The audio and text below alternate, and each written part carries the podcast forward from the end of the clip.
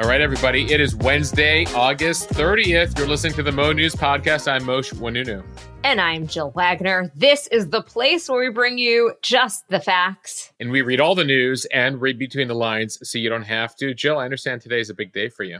Mosheh, my little girl, goes off to kindergarten. And uh, as the kids say, I'm in my feelings. Is that what they say? I don't know, Jill. We're like way past Gen Z terminology. No, I'm I'm emo. I broke down yes. and I was definitely very teary eyed. We had to drop off our school supplies today. Um, I ran into my sister in law who was also dropping off school supplies with my niece and like started to tear up. And she's like, It's okay. I get it. Um, but at the same time, uh, as we have discussed, I'm very excited to have order back in my life. You know, when kids are not in school or camp, it's like you don't know what year it is, let alone what day. Um, and you posted really the funniest clip on, on the Instagram account today from the account full of mom sense. Um, and it was basically this clip from The Hangover titled Parents Leaving the School Drop Off Line on the First Day of School. Let's just play a clip. We are back, baby.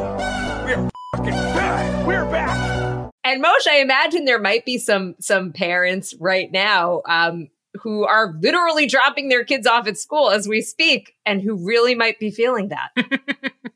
Great clip from Hangover. Uh, very relevant, I understand, to many parents. Jill, we posted it and we got a variety of reactions. We got people who are like, oh my God, this is so me right now. I I want to have my eight hours back, and it is back. By the way, some people have already started school a couple weeks ago, so this has been relevant for folks over time. I think we in the Northeast started a little bit later, uh, and then there are parents who are like, "No, I totally miss my kids. Like this isn't me at all. Like I would want to spend all day, all the time with my children." So I understand there's a wide range of reactions out there, but this meme has certainly got a lot of traction in uh, the Mo News community. You know what, Mosheh? Many things can be true at one time.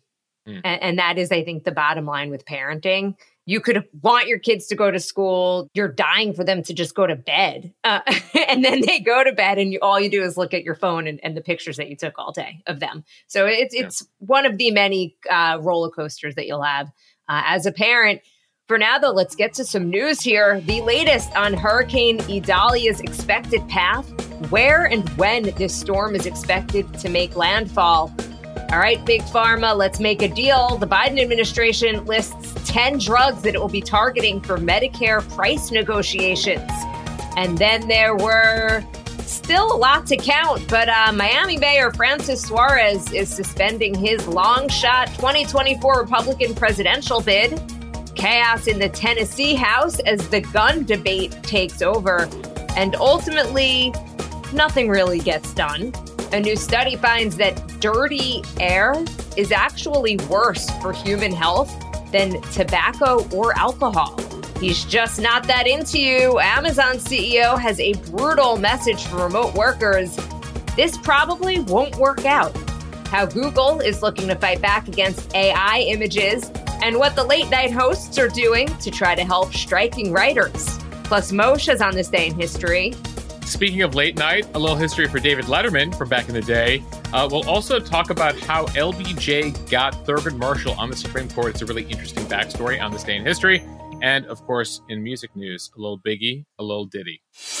Okay, let's start with what we know about Idalia's path. As of this recording Tuesday night, Idalia is a strong category two hurricane with maximum sustained winds of 100 miles per hour. The system is expected to, quote, rapidly intensify overnight.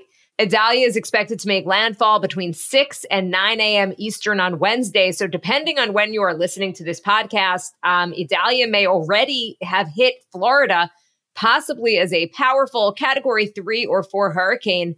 Right now, it is looking like um, it's going to hit south of Perry, Florida, in the state's Big Bend area. Forecasters are warning of record breaking storm surge of 10 to 15 feet. The National Weather Service office in Tallahassee said, quote, locations may be uninhabitable for several weeks or even months because of wind damage and that storm surge. Central and North Florida could see tornadoes all day long. Uh, the Tampa area, which is about 200 miles south of where that storm is expected to make landfall, not totally out of the woods. Officials say the city could see really damaging storm surge as well early tomorrow. Florida Governor Ron DeSantis has activated the National Guard. President Biden approving that emergency declaration. Other states chipping in here. Texas and Pennsylvania have sent resources to Florida, including search and rescue teams. And Georgia and South Carolina have also declared states of emergency. So they're calling this an unprecedented event because no major hurricanes on record have ever passed through the bay abutting the Big Bend. This is the area north of Tampa um, as the state turns towards the panhandle. Less people live there, Jill, but because of its shape, it could see massive storm surge uh, and major damage for the residents that are there.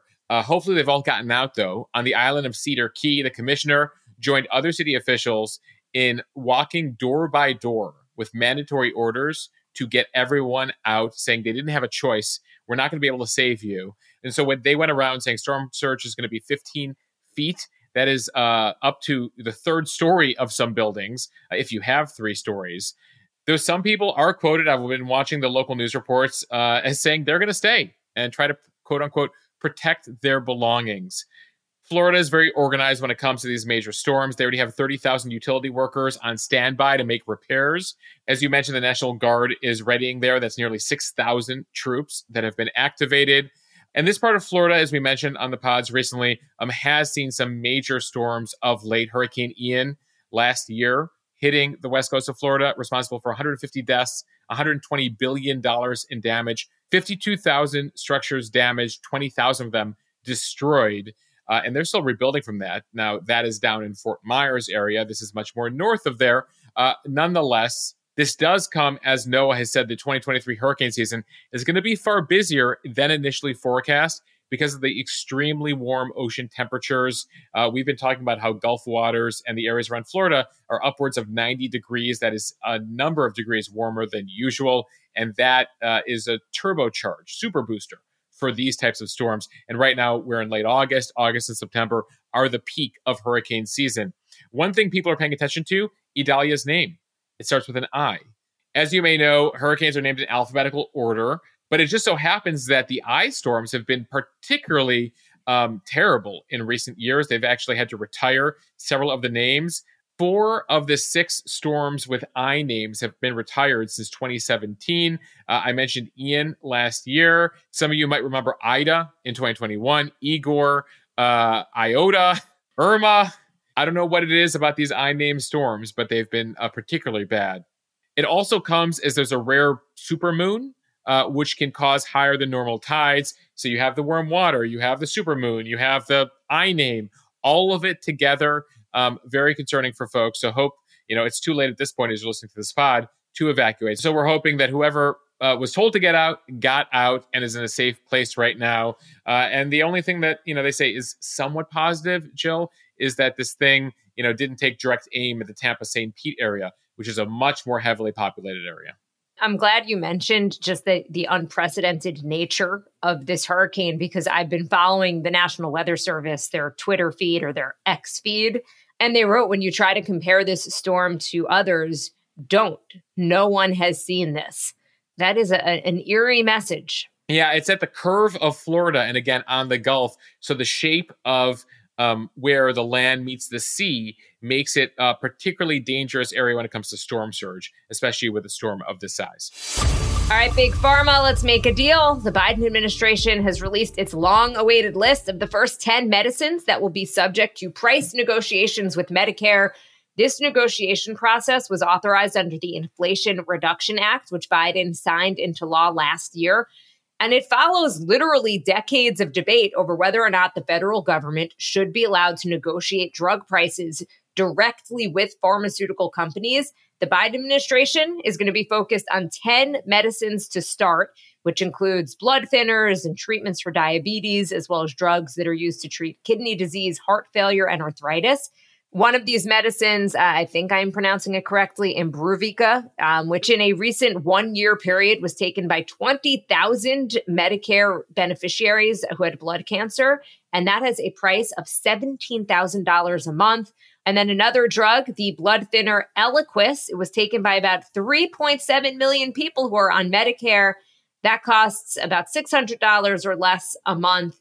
Um, but you could see the prices are varied here, um, but this affects a ton of people. Yeah, we are hearing from a bunch of people in this community who say that they have relatives who stopped taking their medication because it's gotten so expensive.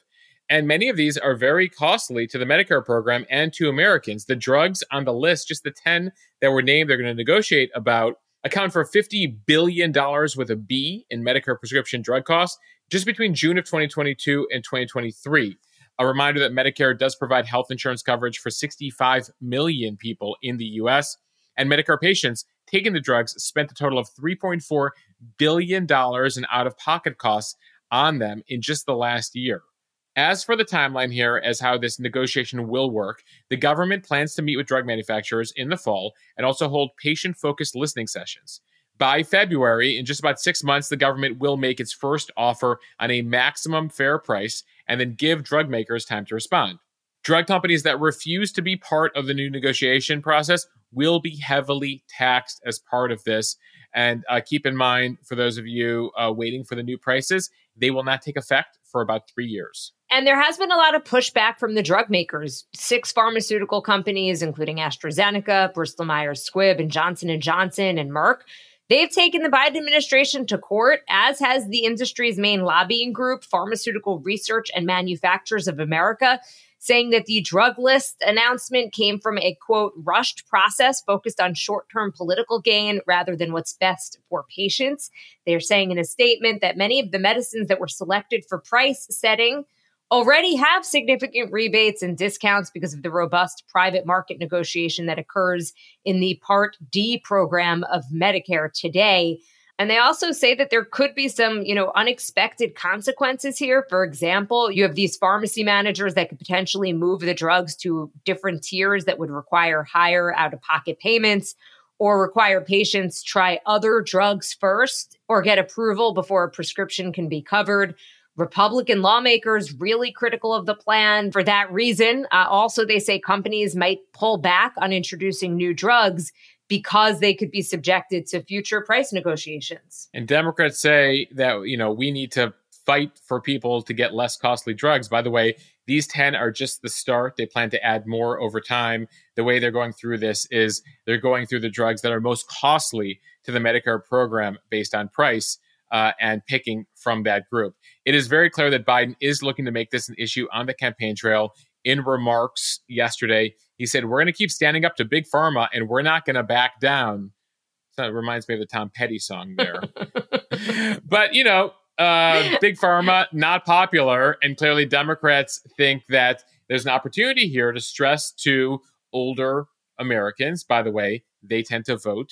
Uh, what the White House is doing for you to lower the cost of your medications. And so expect to hear this as a theme on the 2024 campaign trail. It's an issue that does pull well with Americans. In a survey last year from the Kaiser Family Foundation, 89% of Democrats and 77% of Republicans said they support allowing Medicare to negotiate prices. Now that it's attached to Biden, we'll see if those numbers split, especially on the Republican side. That said, this does appear to be popular. You know, typically things that lower your cost are pretty popular uh, to most Americans. And as I mentioned, they're going to be adding more medications to the list. They plan to start negotiating 15 additional drugs for 2027, another 15 on top of that in 2028, then another 20 on top of that. So pharma's not going to hear the end of it from Medicare as far as the negotiation here. And one more feature of the Inflation Reduction Act that the White House has been touting a $35 monthly cap on out of pocket costs for insulin. That cap will start in 2025 in just over a year, and a $2,000 annual cap on patient costs for drugs taken at home. So uh, a bunch of measures here that passed last year, Democrats will be running on that they uh, hope appeal to uh, seniors uh, who are facing ever higher drug costs. And as we mentioned at the top, some people have just stopped taking certain drugs because it's just getting too pricey. All right, Joe, we have a lot more to get to in today's speed read. But first, we want to thank one of the sponsors we love here at the Mo News podcast, Boll and Branch, a longtime sponsor, a longtime partner here. And they have made this summer of record heat a bit easier with some really soft and breathable sheets. We first got them in our house earlier this year. We've been loving them. I know you guys have them as well. Boll and Branch, that is B O L L and Branch, sheets are made with organic cotton and don't include the harsh chemicals that are used by other brands. And the sheets do get softer with every wash. And right now they're offering a special deal for the Mo News community. You can get 15% off with your first order when you use the promo code MONEWS, M-O-N-E-W-S, over at bollandbranch.com. That is Boll and Branch, B-O-L-L-A-N-D, branch.com. Promo code MONEWS so you can sleep better at night with Boll and Branch sheets. Keep in mind, exclusions apply. See site for details. Time now for the speed read from Politico. There is one fewer Republican presidential candidate to choose from this morning. Miami Mayor Francis Suarez announcing Tuesday that he is suspending his long shot 2024 Republican presidential race after he failed to make the cut for the GOP debate stage last week. In an announcement on Tuesday, he said, quote, running for president has been the greatest honor of my life. He also vowed to continue to amplify the voices of the Hispanic community, the fastest growing voting group in our country. Suarez campaign uh, lasted about 75 days, and he struggled to get even 1% of the vote and more significantly, get enough donors. He was one of the candidates that was handing out those $20 gift cards to donors who gave him as little as $1 in order to qualify for the debate stage. Um, and even that was not enough. No, cashier gift cards, by the way, folks, if you got one from Suarez. Uh, Burgum was the other candidate who did that. Uh, to put it in perspective, Jill, the 75 day campaign that was the greatest honor of his life. That is seven and a half Scaramucci's. That was the advisor to uh, former President Trump, who lasted 10 days in the White House. Uh, someone from England chimed in. That's one and a half Liz Trusses. Liz Truss uh, was prime minister for about 40 something days over there in the UK. It was basically the Kris Humphries Kim Kardashian marriage, which lasted 72 days. Uh, again, the Suarez campaign, 75 days. Again, for perspective here. But we say that in jest, you know, it, some of these candidates announce, you're kind of like, where are they going to find their constituency? What is their message? who's going to vote for them. And Suarez was one of them. Did hear from a number of people who live in Miami being like, he's our mayor and we have no idea why he's doing this. We assume he's going to come back here soon. So that leaves about 15 candidates left in the Republican field. Really, we're talking about five ones with a serious chance, a realistic shot of competing with Trump, maybe getting to 10% in the polls. You know, we're talking about Vivek Ramaswamy, Nikki Haley, Tim Scott, Ron DeSantis. And, you know, I'll throw in Mike Pence and Chris Christie as well, even though they have more niche constituencies within the party right now. Um, as far as the people you saw on stage earlier this month on the Republican debate stage, next month in the next debate uh, in California at the end of September, uh, it becomes even more challenging. The bar rises. And so they're going to need even more donors and they're going to need 3% uh, in a number of polls to make that stage. And that's where, again, like a Doug Burgum or an Asa Hutchinson might have the same trouble Francis Suarez had in this early stage. So this is not uncommon in the campaign trail a few months out before the primary. You already start to see the dropouts. We're sort of at peak candidates, July, August. The dropouts begin already in the fall. Switching gears here from the Washington Post, uh, this is a story a lot of you have been writing into uh, the Mo News Instagram account about. Tennessee legislators concluding a rowdy special session on public safety yesterday without approving significant gun control measures. And this is despite outcry following a deadly March shooting at a local Christian school. It came as protesters, including parents of students from the school, were chanting, Vote them out, and were booted from the gallery by Republican leadership. The Republican governor, Bill Lee, had ordered legislators back to Nashville for the special summer session after a tumultuous spring that started with the tragedy at the nearby Covenant School, where three staffers and three nine year olds were killed. You might remember that spring session uh, ended with the high profile expulsion of two young black legislators who had protested for gun control proposals on the House floor. The expulsions brought national condemnation, and the two men, Justin Jones and Justin Pearson, they eventually regained their seats and were back for this week's special session. Little was accomplished this week, though, despite the governor's wishes that his own party do more. The Tennessee House, which has a Republican supermajority and just 20 Democratic legislators, ended up extending a tax break for gun safes and a free gun lock program. They codified a version of the governor's executive order strengthening background checks and passed a law requiring the Tennessee Bureau of Investigation to conduct an annual human trafficking study. But the governor and even some Republicans were hoping for much more here, Jill. As the session closed, parents of the Covenant school children stood in the back of the chamber holding each other. Some were weeping and said they'll be back in January. By the way, that's when the Tennessee legislature comes back into session. It's one of the part time legislatures we have across the country. Uh, some only meet a couple months out of the year. So the governor here, uh, Governor Lee, actually lost his family lost a couple people they knew in that covenant school shooting. He's been pushing for his republican colleagues to uh, pass an extreme risk protection order law that would have prevented mentally unstable individuals from possessing guns for a limited period even a limited period. But uh, most state legislatures do not want to go ahead with that.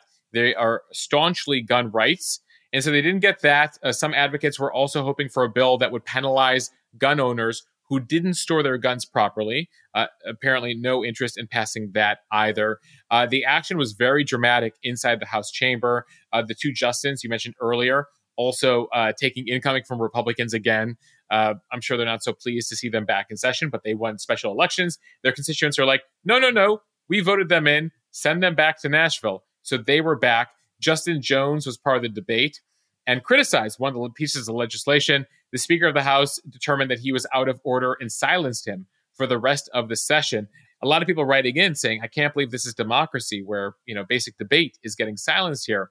As you mentioned, uh, citizens, including moms and dads from the Covenant School, were kicked out of the gallery, even for silently holding signs. Uh, again, the Republicans who run the House there saying that's out of order and we can't have that.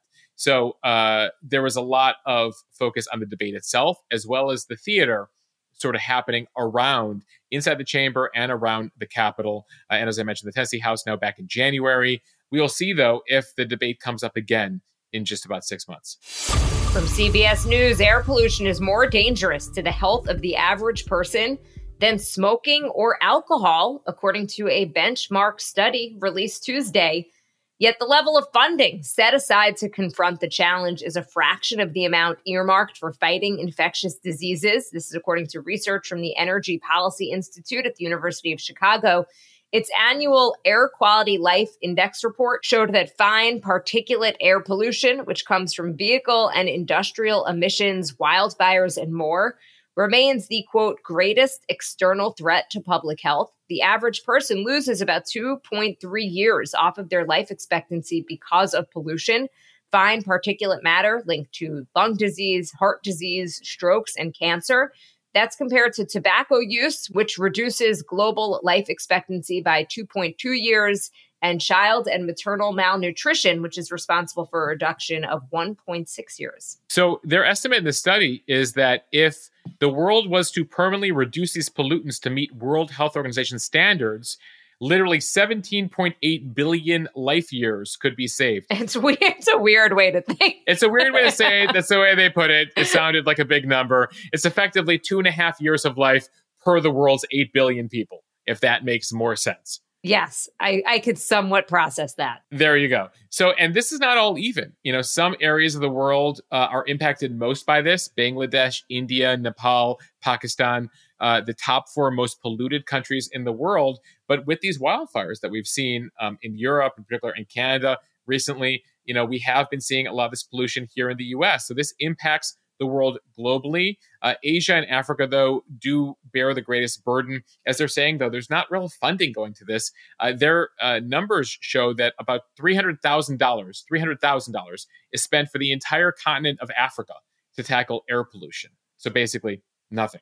In the US, they noted that the action taken in the 70s, the Clean Air Act, reduced pollution by 65% over the last 50 years. It's helped gain the average American one and a half more years of life. So some of these environmental bills matter in terms of you know lifespan, uh, the clean water bill. You know a lot of these bills that came out in the 60s and 70s, and so that's why they're continually trying to find ways to continue to up the ante here um, and uh, you know help ensure people can remain healthy. Uh, but their big concern, Jill, is that with these threat of wildfires uh, linked to the hotter temperatures, the drier conditions we're seeing globally, uh, that this will only continue to become a bigger issue. And this sort of reminds me of what we talked about from Arnold Schwarzenegger a couple months ago, that he wanted to rename climate change pollution because it resonates with people more, and people get that pollution is really bad, whereas climate change is you know still debatable in some circles. Look, we experienced that really toxic air from the Canadian wildfires here in New York, and it was like a for a few days for for a few days, and we're losing our minds. I mean, it was basically it was like the end of the world.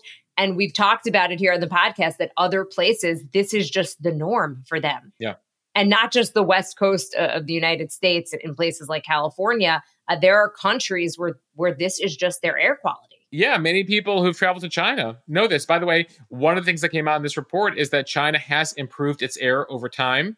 Um, but still, you know, there are uh, areas of the world where you're living with those AQI ratings above 150, 200 on a daily basis. Again, in South Asia, Pakistan, Bangladesh, India. Uh, and it does have a real effect on your life. From Insider.com, Amazon CEO Andy Jassy seems to have run out of patience with remote workers refusing to come back to the office. For Amazon's executives, summoning staff back to the office has been particularly controversial. And after being hit with everything from criticism to staff petitions, it seems that the Amazon boss has just reached the end of his tether in an internal meeting earlier this month. Jassy said that if the staff refused to come back to their desks, they would not have a spot on the payroll. In a recording obtained by Insider, he says, quote, it is past the time to disagree and commit. And if you can't disagree and commit, I also understand that, but it's probably not going to work out for you at Amazon because we are going back to the office at least three days a week. I love that three days a week is, is putting his foot down. When you think about just how far that's even come from a few years ago, no one would even thought of working from home two days a week. Things changed, right? There's that permanent change, and it's not just at Amazon. Uh, Meta's seeing this, Disney seeing this, Starbucks is seeing this. They're all wrestling with workers who want to hold on to their pandemic era flexibility. And what's interesting, Jill, is just look at the rhetoric from Amazon in just the last year. Just last September, Jassy told staff he had no plans to ask them to return to their desks. He said, We're fine with this whole remote situation. And then fast forward to February just six months ago. And he said, actually, we're going to need you back a majority of the week. People are like, come on. And he's been pushing and pushing. And then last month, Amazon employees were told they would be forced into, quote, voluntary resignation if they refused to return. Then you had this internal meeting leak where Jassy's like, I'm done with everybody. You need to start coming back to the office. It matters to us. Um, we see it reflect in our productivity. We see it reflect in our numbers. This is the frustration a lot of employers are having. Joe, we reported a recent Gallup survey a couple days ago on the Instagram feed that found that people who are working remotely permanently are less connected to the office culture, less wedded to the success of their company if they're completely remote. And uh, employers are seeing that, and so they're trying to figure out how to do this hybrid thing. And there are some people who don't want, don't even want hybrid, right? They say I can do my job from home. I don't need to be sitting at a desk anymore. And so you have this coming at loggerheads. Someone told me recently that they feel this is a uniquely American phenomenon, that in Europe, you're not seeing this. In most of the world, you're not seeing this. People went back to work. There's not this tug of war happening. Why? Because they've always had a better work life balance in many uh, countries in the developed world. We in America, very bad at work life balance. Our first taste of it came during COVID and we don't want to relinquish it. Yeah, you had a lot of parents who were like, "Oh, sitting down for dinner with my kids, that's really nice. I I, I don't want to miss that every night or five nights a week." Two hours of commuting sucks, and let's not do it. Yeah. From the BBC, Google running a trial for a digital watermark to spot images made by artificial intelligence. It's their latest attempt to fight disinformation. It's developed by DeepMind, Google's AI arm, SynthID. It will identify images generated by machines, and it works by embedding changes to individual pixels in images so that watermarks are invisible to the human eye, but detectable by computer. They do warn, though, that DeepMind said it is not, quote, foolproof against extreme image manipulation. As the technology evolves, it is becoming increasingly more complex to tell the difference between real images and artificially generated ones. AI image generators have become mainstream with tens of millions of users. Yeah, I mean, we see it happen all the time. People got fooled last week with the fake mugshots of Donald Trump before the real one came out, pictures of the Pope, pictures of Pentagon allegedly being attacked a few weeks ago that messed with markets. It's interesting here, Google, because Google is also building out Bard its own AI technology, at the same time trying to come up with a solution for the problems it's creating, or at least you know it's creating AI, and they hope people use it for good things, but they do need to effectively also referee some of the technology. So, Mosh, if anyone out there sees a picture of me in the Mo News office in Brooklyn, it's probably AI generated. Jill, you were there once and we're using it. Uh, we took a bunch of photos of you in the office to prove it. But beyond that one outfit you wore that one day, uh, yes, it's definitely AI. Luckily, I basically just wear all black all the time. So you, you could probably use that for different days. So Google has its own image generator called Imagen, and it's a system for creating and checking watermarks that will only apply to images created using this tool. So again, they're going to try to figure out a way to create these watermarks to help computers detect what is AI, what isn't AI, and then hopefully uh, have something applicable to consumers soon enough because you know we'll get questions almost on a daily basis jill from people saying is this real because it looks really real. And some of the AI photos could really fool you. And from Variety, five rival late night TV hosts, Stephen Colbert, Jimmy Fallon, Jimmy Kimmel, Seth Meyers, and John Oliver, are teaming up with Spotify for, quote, Strike Force 5. It is a limited series podcast talking about the WGA writer strike, which is on the cusp of entering its fifth month. Strike Force 5 launches today on Spotify, Apple Podcasts, and all other major podcast platforms. So after the strike started on May 2nd, the group of suddenly unemployed talk show hosts started to meet on Zoom to talk about the issues that the work stoppage created according to Spotify. But what happened instead was, quote, a series of hilarious and compelling conversations. Now, Colbert, Fallon, Kimmel, Meyers, and Oliver invite you to listen in on their once private chats on this all new podcast. The limited series will run for at least 12 episodes. All five will participate in each episode while the leader of the conversation rotates. This sounds legitimately entertaining. Uh, so after you finish this pod, definitely go check that out. Uh, all proceeds received by the host from Strike Force 5 will go to out of work staff on the host's respective shows. Some of the late night hosts had pledged to pay their teams at least a few weeks worth of wages during the strike. Separately, Spotify has struck a deal with Trevor Noah, the former host of The Daily Show, for a weekly current events and interview podcast that will debut later this year. So, a lot of uh, late night comedians making their way to this audio world. All right, now time for On This Day in History. We're going to begin in 1967 on this day. Thurgood Marshall becomes the first African American to be confirmed as a Supreme Court justice uh, nearly uh, 200 years into American history. He would remain on the Supreme Court for about 24 years. Marshall was a lawyer. The high watermark of his career was as a litigator, as uh, he argued the Brown versus Board of Education case. That was the case that led the Supreme Court to find that separate but equal was not, in fact, equal and was unconstitutional. Uh, he then gets appointed to a federal courtship by JFK. And then there's this fascinating maneuver um, this month in 1967. Lyndon Johnson knew he wanted to appoint the first black man onto the Supreme Court. So what does he do? He takes his attorney general, reappoints him to another role. He then appoints a guy named Ramsey Clark to be his attorney general. Why? Ramsey Clark's father Tom Clark was a justice on the Supreme Court, and LBJ knew by appointing his son as Attorney General, he would see a conflict of interest and therefore lead Tom Clark on the Supreme Court to resign and give LBJ the opportunity to make an appointment. So LBJ does this whole 3D chess maneuver, forces out a Supreme Court justice, allows him to put Thurgood Marshall on the court for anyone who's familiar with LBJ and his time as senator, you know, he understood Washington like no other. So thought it was a really interesting um, anecdote there. Let's fast forward here to 1982. This month in 1982, Diet Coke is introduced for the first time. Coke introduces it in the month of August. Uh, it effectively replaces Tab, which existed for nearly 20 years as its form of diet soda. They released Diet Coke. People cling on to it immediately. And I didn't realize this tab actually existed until 2020. They finally, Coke finally killed it uh, during COVID. Jill, did you ever try Tab? I never tried Tab, but I also have never tried Diet Coke. So I'm not oh, really the yes. person to talk to. I forget about this. Uh, folks, random fun fact about Jill. She's never tried a carbonated beverage. Unless it's alcoholic.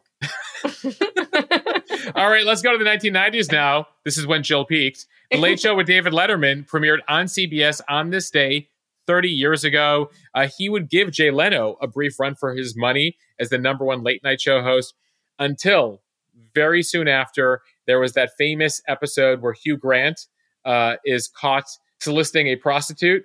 And uh, he then goes on Jay Leno. Uh, it's this huge moment in 90s uh, late night history. Jay goes back to number one and never really looks back.